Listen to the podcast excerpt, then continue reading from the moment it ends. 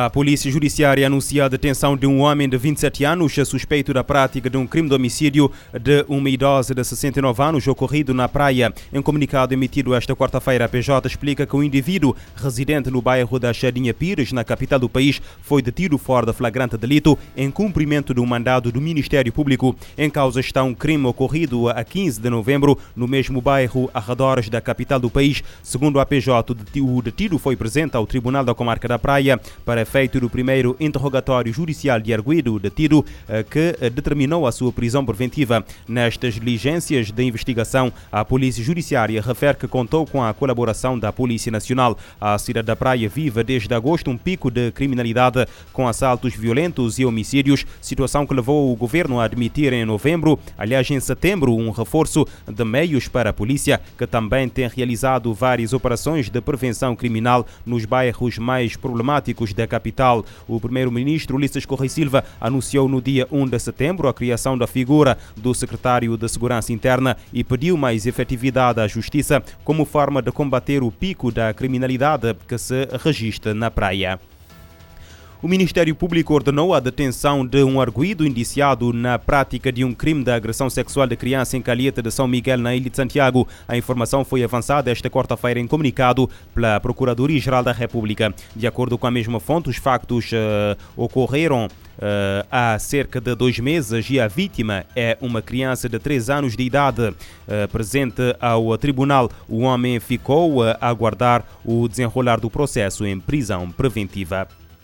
Os países membros da Interpol estão a pedir às nações que eh, exortem os fornecedores eh, locais de eh, criptografia online a assumir a responsabilidade e a projetar produtos com o objetivo de proteger as crianças contra abusos. Uma resolução adotada na Assembleia Geral Anual da Interpol em Istambul também pede que os países membros aprovem leis que permitam a aplicação da lei local para prevenir e responder a casos de abuso sexual infantil online usando a tecnologia tecnologia. A resolução foi hoje aprovada no segundo de três dias de uh, reunião, de acordo com o um comunicado da Interpol. A Interpol diz que a tecnologia de criptografia de ponta a ponta impede que os fornecedores de serviços detetem o abuso sexual infantil e uh, cumpram as solicitações legais das autoridades que procuram investigar os casos, prender os infratores e uh, remover as crianças vítimas do perigo. O órgão policial está programado para realizar na quinta-feira uma eleição para uma nova eh, direção. Uma mulher eh, foi detida na Ilha Terceira, nos Açores, em Portugal, por tráfico de droga. Na sequência, foram-lhes eh, apreendidas eh, quantidades de X e cocaína suficientes para mais de 14 mil doses médias de consumo individual. O anúncio foi feito na quarta-feira pela Polícia Judiciária. A detida de 27 anos ficou em prisão preventiva depois de ter sido ouvida por um juiz. A investigação e a operação que levou a esta detenção foi feita em colaboração com a Guarda Nacional Republicana.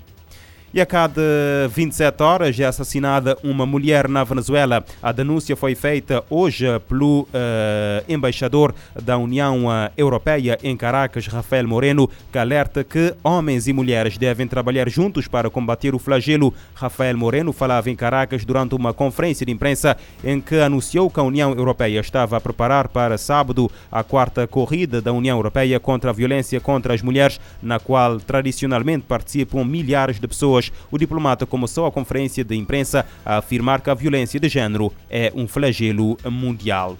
E a crise política, econômica e social na Venezuela está a forçar algumas mulheres a usar o sexo como mecanismo de sobrevivência. O alerta foi feito hoje pela coordenadora local do Fundo das Nações Unidas para a População, Cristina Palácios. A responsável falava em Caracas durante a conferência de imprensa organizada pela União Europeia no âmbito de ações para sensibilizar a população para a violência de género, durante a qual a União Europeia anunciou a quarta recorrida da eh, União Europeia contra contra a violência contra mulheres que terá lugar no sábado. Segundo a coordenadora do Fundo das Nações Unidas para a População, o facto de ver cada vez mais raparigas grávidas é um elemento para conhecer a gravidade, porque as gravidezes precoces são um grande fator e determinam que existe violência sexual contra as mulheres e contra as raparigas em particular. Segundo a coordenadora local do UNFPA na Venezuela, mulheres e raparigas adolescentes são afetadas por diferentes situações de crises, eh, tanto eh, a crise pandémica da Covid-19, como a crise econômica e por uh, várias formas de violência baseada no género. E o secretário-geral da ONU, António Guterres, pede mudanças para eliminar a violência contra mulheres neste Dia Internacional para a Eliminação da Prática. Neste 25 de novembro começam também os 16 dias de ativismo contra a violência de género, eh, que terminam a 10 de dezembro, Dia dos Direitos Humanos. A campanha global Una-se pelo fim da violência contra mulheres começa este 25 de novembro, que é o Dia Internacional para a Eliminação da Prática. Em mensagem de vídeo, o secretário-geral das Nações Unidas, António Guterres, pediu mudanças para erradicar a violência. As ações são marcadas pela cor laranja, um sinal de alerta para o problema que atinge todas as classes sociais. Em 2021, o lema O Mundo de Laranja Acabar com a Violência contra Mulheres Agora revela que um terço delas foi abusado em algum momento da vida. E na pandemia, António Guterres lembra que o problema piorou. Almost a quarter of women reported that household conflicts had become more frequent. A similar proportion said they felt less safe at home. Segundo ele, quase um quarto das mulheres contou que a violência aumentou durante a Covid-19. Uma proporção semelhante revelou que se sentia menos segura em casa. Para Guterres, as cicatrizes permanecerão para as próximas gerações. O chefe da ONU vê uma relação direta entre violência em mulheres, opressão civil e conflito violento.